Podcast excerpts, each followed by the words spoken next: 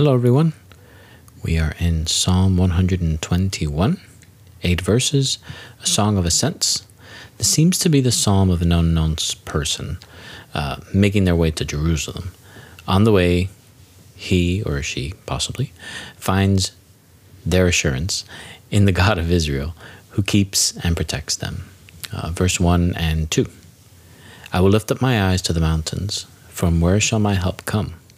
My help comes from the Lord, who made heaven and earth. The pilgrim here lifts up his eyes and he sees the journey before him. Now, he knows traveling is dangerous, especially among the hills where thieves can steal and animals can attack. How would he be protected? He knew God was with him. The creator of all things was holding him in his hands. Verses 3 and 4. He will not allow your foot to slip. He who keeps you will not slumber. Behold, he who keeps Israel will neither slumber nor sleep. The author switches from using me and I to you and your. He is speaking about Israel, himself in the third person, to the reader, or perhaps of another traveler that is accompanying him. God would not allow her, her to slip from his plans, her being Israel. Uh, they were divinely protected. Uh, what is great about having God as our protector is that he is always vigilant. And there's no need for him to sleep, and he does not lose track of time or lose focus on those he is protecting. Uh, he's in all places at all times. Uh, verse 5 and 6 The Lord is your keeper, the Lord is your shade on your right hand. The sun will not smite you by day, nor the moon by night. The Lord is the only one who can truly protect. He protects from the burning of the sun and from nighttime threats.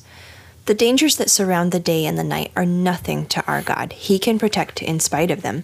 There's actually nothing that can stop his hand and his protection. Verses 7 and 8. The Lord will protect you from all evil. He will keep your soul. The Lord will guard your going out and your coming in from this time forth and forever. God will protect us from evil. Does this mean that nothing bad will ever come our way? No. It means that nothing bad that is outside of God's plan will come at us. There is nothing that happens to us that He does not allow for our growth or discipline or many other reasons. And we'll get into this uh, when we hit the problem of evil later on. Uh, but the wonderful thing is that He is the keeper of our soul. Uh, we do not need to worry about what man can do to us. Our salvation is secure, our souls. If we have accepted His salvation, we're going to heaven no matter what. Nothing on this earth can separate us. And we love verse 8 because it shows how personal God is with His own. He will guard our going out and coming in forever. He is aware of you. The God that sustains all things knows you. When you go in and when you go out, He knows it and He's guarding you. There's nothing you can do and nowhere you can go that you fall out of His view. That's just marvelous. Psalm 122, nine verses, a song of ascents of David. This is another psalm about a pilgrim, and the author is David this time. He recalls the delight of going to the house of the Lord, which is the tabernacle in Jerusalem. Verses 1 and 2. I was glad when they said to me, Let us go to the house of the Lord. Our feet are standing within your gates, O Jerusalem. David was excited to go to the temple, the tabernacle, sorry, to the city of Jerusalem. He enjoyed being within the gates of the grand capital city. This this wasn't because of the city itself, but because God's presence was in the city, in the tabernacle. Verses 3 through 5. Jerusalem, that is built as a city that is compact together, to which the tribes go up, even the tribes of the Lord, an ordinance for Israel, to give thanks to the name of the Lord. For there thrones were set for judgment, the thrones of the house of David. Jerusalem brought all the tribes together. Uh, it was a capital city where the king governed from. It was the ruling center of the nation. Uh, and it was where the tabernacle resided, which would be the religious center of the nation. From this city came judgment both from God and from the king as well as direction for the people and for the nation. Verses 6 through 9. Pray for the peace of Jerusalem. May they prosper who love you. May peace be within your wales, within your walls, and prosperity within your palaces. For the sake of my brothers and my friends, I will now say, Peace be within you. For the sake of, for, of the house of the Lord our God, I will seek your good. The psalmist calls on those who read to pray for peace on Jerusalem.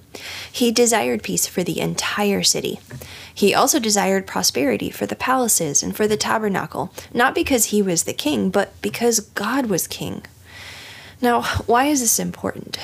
Israel still has a part to play in history, so we as Christians should pray for modern day Jerusalem and Israel as well.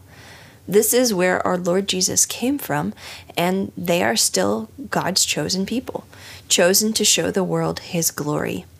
Note that no one is saved because of lineage, neither in the New or the Old Testament. We are only saved by faith in Jesus. All right, so we've made it to Psalm 123, which has four verses. This is another song of ascents. The anonymous author here lifts up his eyes to heaven and asks for mercy. The people surrounding him were full of contempt because of the proud that surrounded them. Verses 1 through 2. To you I lift up my eyes. O you who are enthroned in the heavens, behold, as the eyes of servants look to the hand of their master, as the eyes of a maid to the hand of her mistress, so our eyes look to the Lord our God, until he is gracious to us. The author is lifting his eyes in prayer and petition to look for the God that is ruling from heaven. He is looking to him for deliverance. In this, he shows a dependence on God and patiently waits on his word. He looked to God as a servant looked to a master or a mistress waiting for direction. Verses 3 and 4 Be gracious to us, O Lord, be gracious to us, for we are greatly filled with contempt. Our soul is greatly filled with the scoffing of those who are at ease and with the contempt of the proud. The psalmist asks for mercy. They had endured much derision from the arrogant, yet, despite the insults and ridicule, they would continue to pray for mercy until God answered.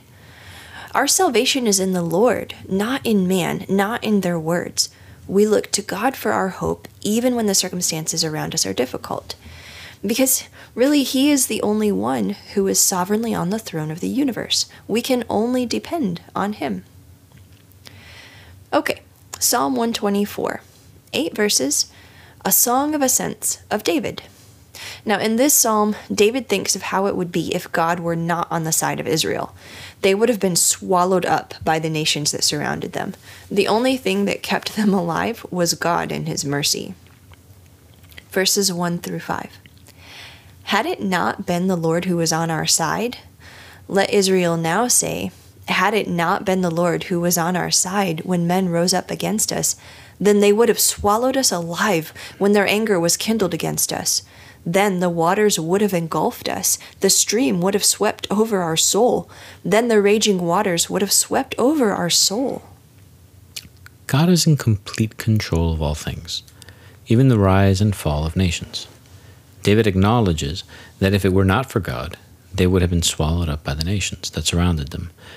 Most of them hated Israel and attempted to destroy her at one time or another, and this is still the case today. He gives the image of water coming over them and just flooding them.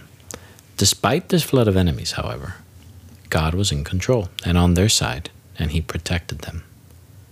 Verses 6 through 8 Blessed be the Lord, who has not given us to be torn by their teeth.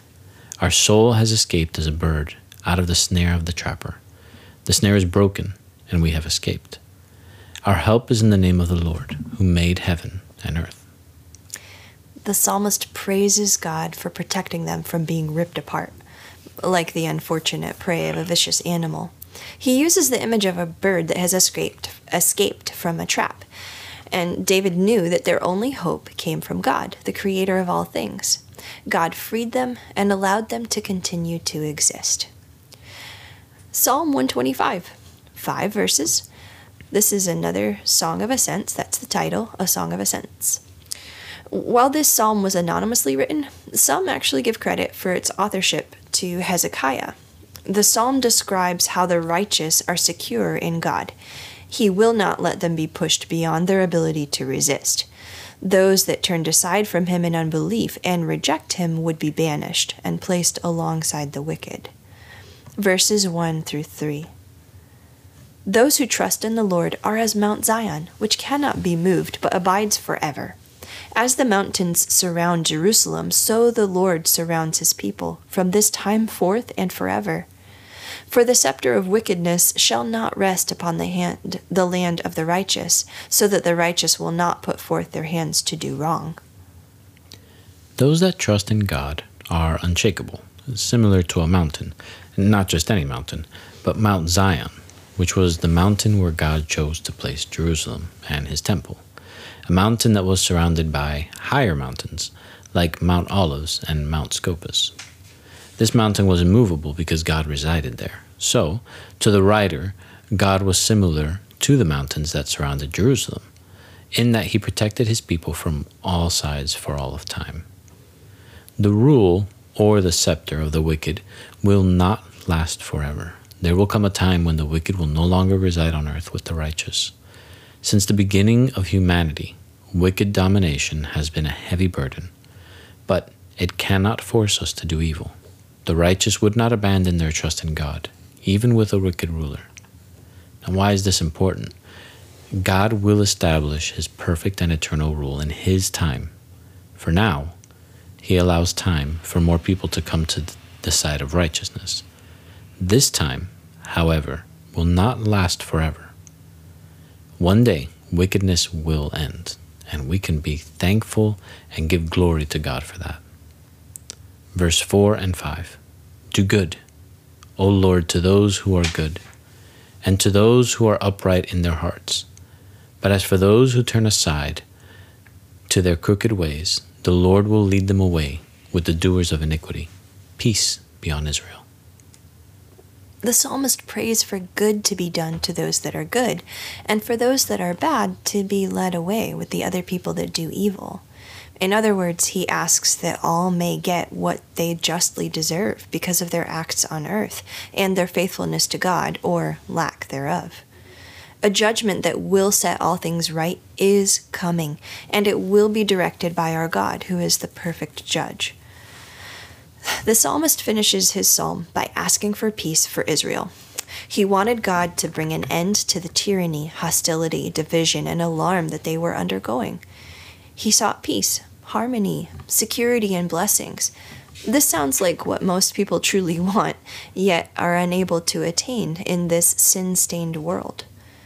There is sure hope that one day the God of the universe will establish this rule of perfect righteousness and perfect peace. Are you ready?